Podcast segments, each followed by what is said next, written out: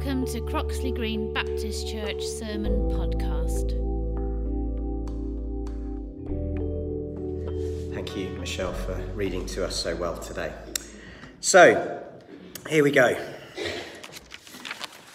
I found, I think worship's a funny old thing, don't you? Um, we all have our favourite song. I love that song we just sung. I learnt it at uh, New Year, Christmas time when I was up in Scotland. Every giant will fall. Uh, and it's become one of my firm favourites now uh, in terms of worship. Um, but we all have our favourite songs, our favourite style of music. Um, there are different things that we particularly like about worship. But worship is far more than a tune, um, or even an attempt at a tune in my case. It's more than what comes out of our mouths, it's what's in our hearts that matter. And that passage uh, speaks very clearly about that. I also think it's quite funny that um, when we were planning this series, uh, the one on worship falls to the worst singer in the ministry team, if not the whole church. Um, I'm not quite sure how we did that, but there we go. But we know that it doesn't matter to God what we sound like. Uh, he's not interested if we've got perfect pitch or if we're tone deaf. Uh, God cares about the worship that is in our heart. That is what matters to God. That is what He is looking for uh, in our lives today. Quite a few years ago now, I took a group um, of young people to a worship event over at Soul Survivor, and this particular one sticks in my mind, and you'll see why uh, in a moment.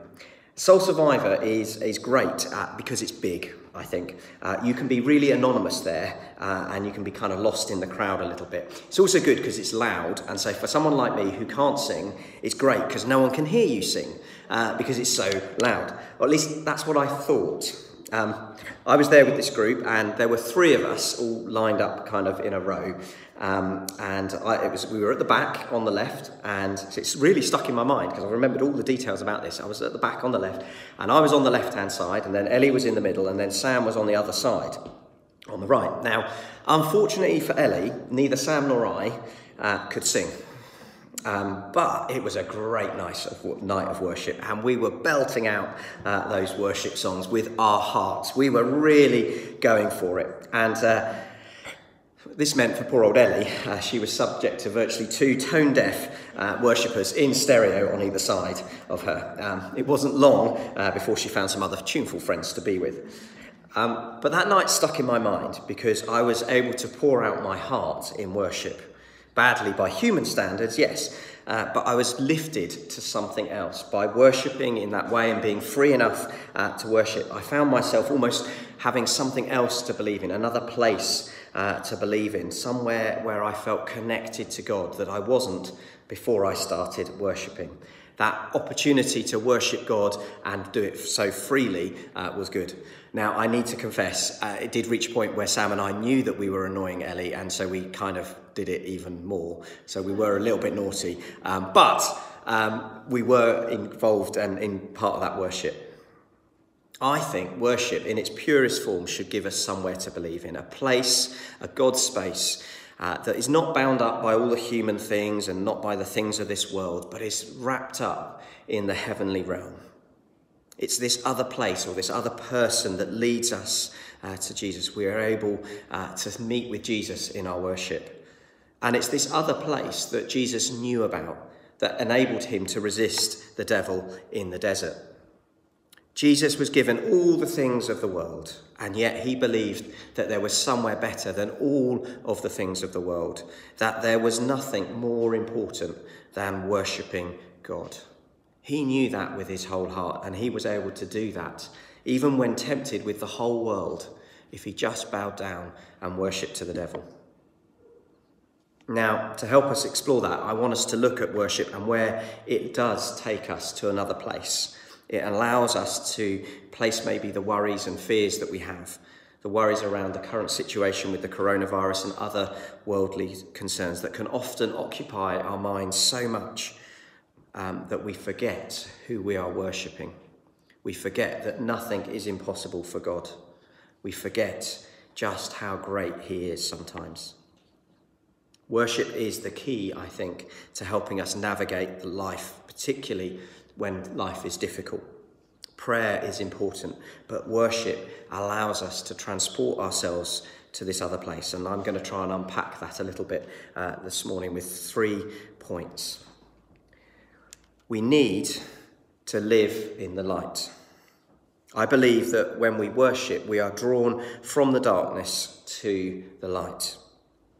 When we let go, when we let our souls express how they truly feel, whether it be in song or words or actions or contemplation, we naturally find ourselves being turned from darkness to light. A while ago, um, we uh, decided we needed to replace the lights in our kitchen. Uh, we had some of those little tiny spotlights and they kept blowing and it was just a nightmare. So we, we decided to get them. And my father in law advised me on these LED strip lights that he said are really good because they're really, you know, they're good for the environment, they have less energy emissions or whatever it is. Um, and, you know, they're, they're good solid light and it's really good for a kitchen uh, environment. So I thought, oh, great, okay, we'll get some of those LED strip lights and we'll put them in. And, uh, you know, I, was quite chuffed with myself that I managed to do that, actually. Um, but anyway, we got them installed. And um, what we didn't realise is that the one my father-in-law had at his house um, and the ones that he recommended only had one strip of LED lights in the box. Mine had two. I'd brought the wrong ones, basically. And I'd fitted them before I'd even realised, and I wasn't going to take them off again. Uh, it was hard enough getting them up. So that was it. So there were two strips in each of these LED lights, not just the one. So when we turned them on, it was a little bit of a shock when the light kind of dazzled us. Bear in mind, we'd gone from spotlights that barely worked, um, and so it was always quite dim in our kitchen, to proper floodlit commu- uh, lighting. And uh, it was winter, so it was even worse, I think. And in fact, the first morning when I came down, uh, I, I, went down to make my cup of tea, and without even thinking, I just sort of went, switched the light on, and almost was like, whoa, I cannot see. It was, I was in so, so much shock. And that's the thing about light. It takes a while for us to adjust to it. If we spend our lives in the darkness, we can't easily see in the light at first. But even with those bright lights, after a while, and admittedly it does take a while with these lights, my eyes adjust and I can see again uh, from these lights. In fact, human beings, we are made for it. Our eyes need light in order to be able to see. The absence of light means we cannot see. No light, there is no sight. And I think this is the same with our worship. When we have no spiritual light in our lives, we have no spiritual sight to see where we are worshipping and who we are worshipping. When we lock ourselves away from God, cut out the spiritual light, as it were, um, we get lost in the darkness, even though we've been made for the light. The thing is, uh, in our world, uh, there's so many things that can drown us out. Uh, that there are so many things that can attract us to other places. There are other lights that might seem appealing, things that we think, oh yes, I'm gonna, I'm gonna go there because that looks good, when in reality it isn't. And we need that wisdom that comes from God to know where is the light really shining in our lives? Where do we need to be in our lives at the moment? Jesus knew when he was tempted exactly where his light was coming from. It was coming from God, and he knew that the things of the earth were not what he should be worshipping. The devil was not who he should be worshipping, but the true source of light was the one he should worship. Now, I remember watching a film many years ago called A Bug's Life. I think most of you will probably have seen it or know about it. Um, I'm going to hope this works this time because last time at 9.15 it didn't work. But basically, there's this scene where a, a fly is flying towards a light, and we'll see if this works.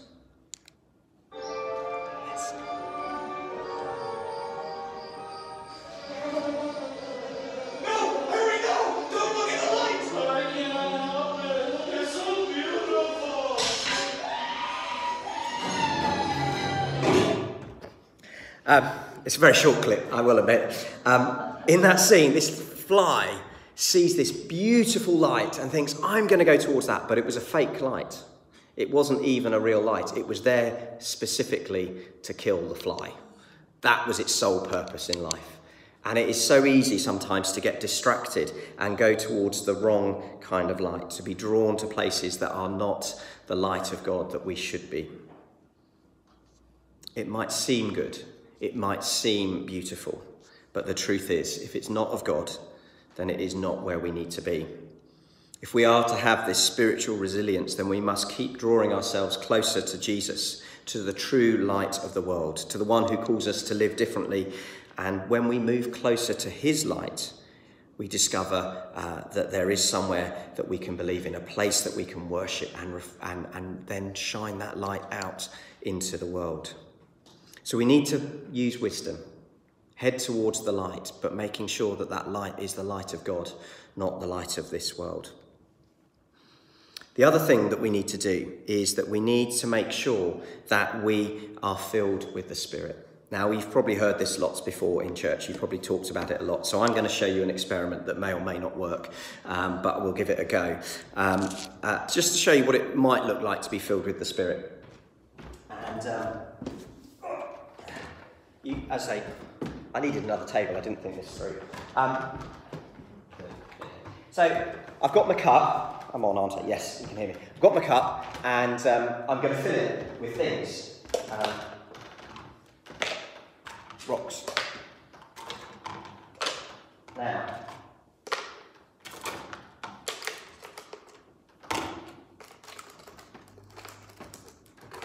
is that full? Yeah, yeah. No. Some of you saying yes, some of you saying no. You're very wise, aren't you? Hedging your bets. In one sense, it is full. I can't fit any more rocks in without it being over, overflowing. It is full. But um, oh, oh, it's, it's all right. Everyone else is away. It's fine. I'll get away with it. Um,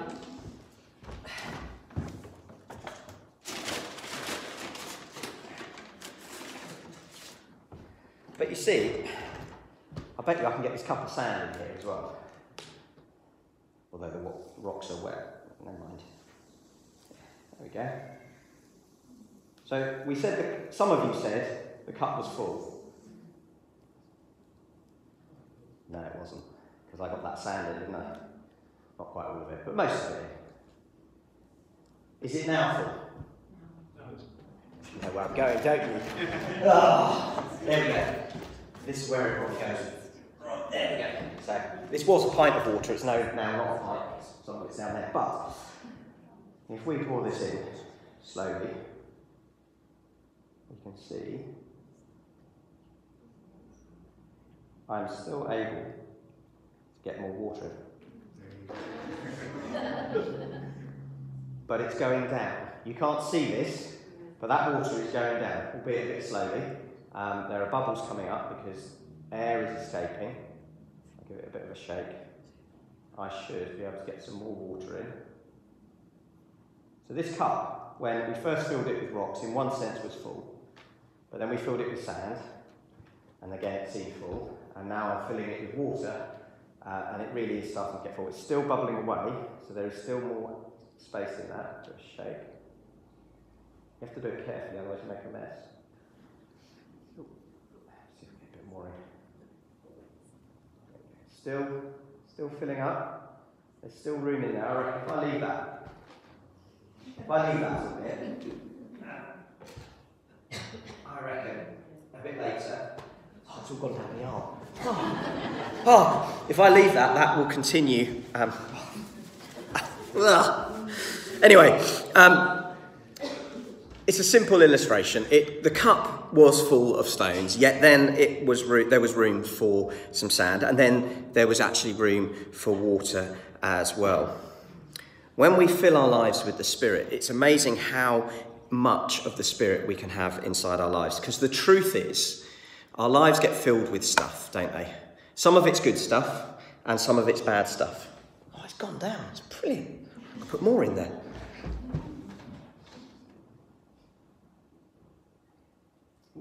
It's still going down there. Um, we can put stuff in our lives. We can fill it with stones, things that might seem precious, might seem important, but maybe they aren't. But even when we fill our lives with things that are not of God, the Spirit has a way of moving and getting itself inside us. But if we start taking out some of those stones, we can have more of God's Spirit within us. Being filled with the Spirit needs, means that we need to have that living water that Jesus offered filling our lives, not the rocks and the sand and the, the stuff that represents the things of this world, but the stuff of God. Now, it was never truly full, that cup, with the rocks. And it's the same with our lives. If we fill our lives with things that are not of God, then we can never be fully full of God. But we need that spirit in us. We need it. So I want to encourage you uh, to empty out the rocks of your life and replace it with the living water that Jesus offers each and every single one of us. Then, when we have that living water inside of us, the Spirit of God dwelling within us, then we can worship God with our whole heart and with our whole mind. Now, right now, I think it's quite a difficult time for many of us. We're worried, we're concerned, we're anxious about our health and the health of others. We've got the coronavirus. We're still learning what it means to live in a post Brexit Britain. Our society is being fragmented and divided by extreme political views. It's not an easy time, I think, to give thanks to God. But in giving thanks to God, we put things in the right perspective. It helps us to see that there is still good in our world. A few years ago uh, for Lent, I tried my best, and I am absolutely rubbish at journaling, but I tried my best to do a journal. Um, and it was a gratitude journal. Some of you might have done one of these before, uh, some of you might not have done. But for, for Lent, what I tried to do was record something for every day that I was grateful for. Something that happened that I felt I wanted to say thank you to God for.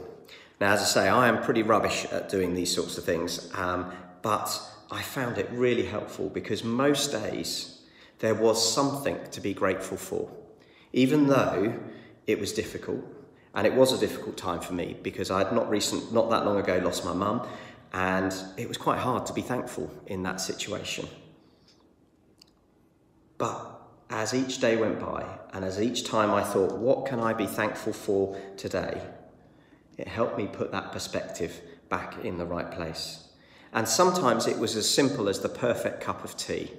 Have you ever had the perfect cup of tea or coffee, if that's what you like? When you get the milk just right, you get the strength of the tea bag spot on, and the water is perfectly at the right temperature, and you drink it all without interruptions at the right pace.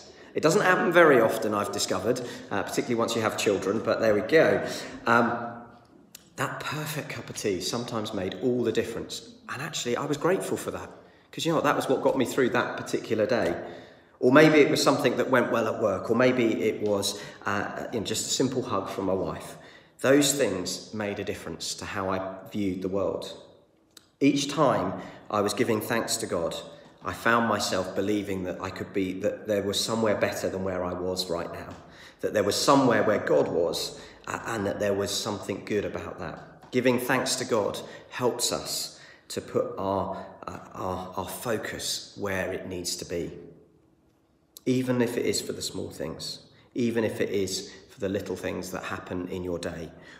Giving worship is giving thanks, and giving thanks is worship. The both come uh, come together. And when we do that, that gives us strength. I certainly found the strength to be able to worship God.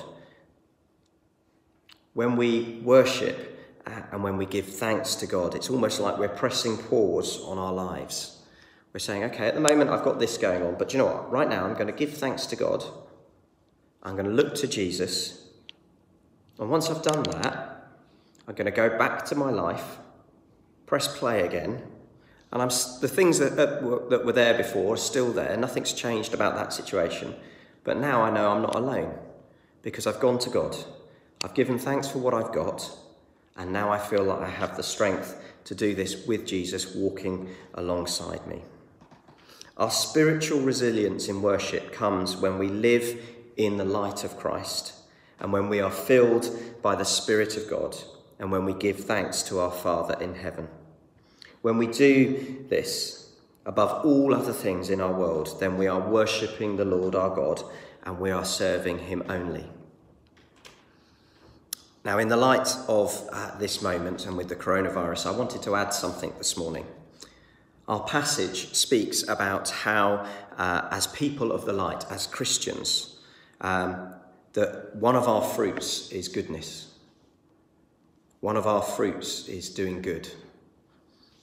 In one of my Bible readings this morning, I had this passage from Hebrews 13. It said, And do not forget to do good, to share with others, for with such sacrifices God is pleased.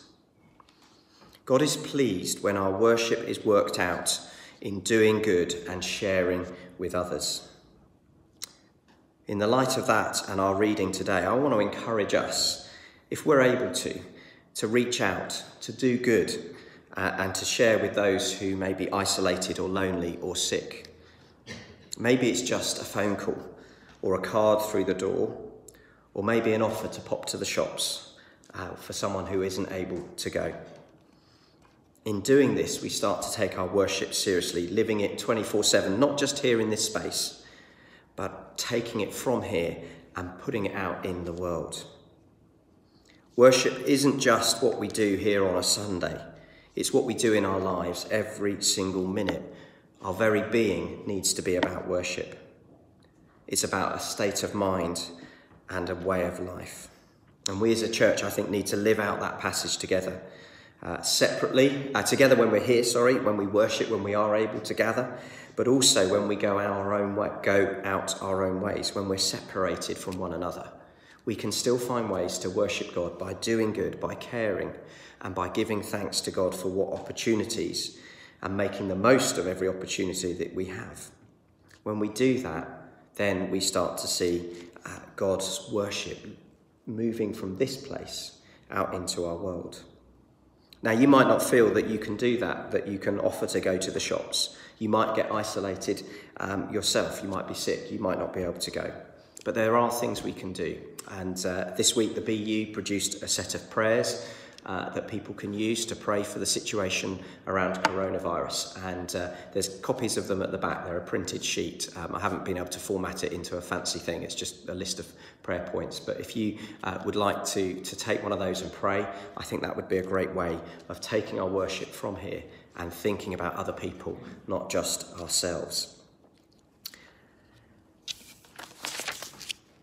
We're going to, in a moment, uh, move into worship.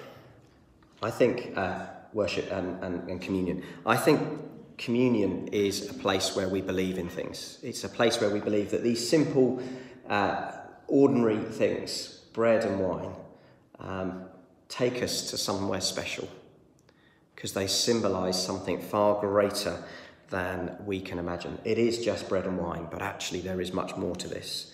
So, we're going to sing uh, before we come and take communion. I'll explain how we're doing it. And uh, myself and Anna are going to serve communion. We're just going to pop out and wash our hands before we uh, take communion and lead you in that. So uh, I'll hand over to Paul.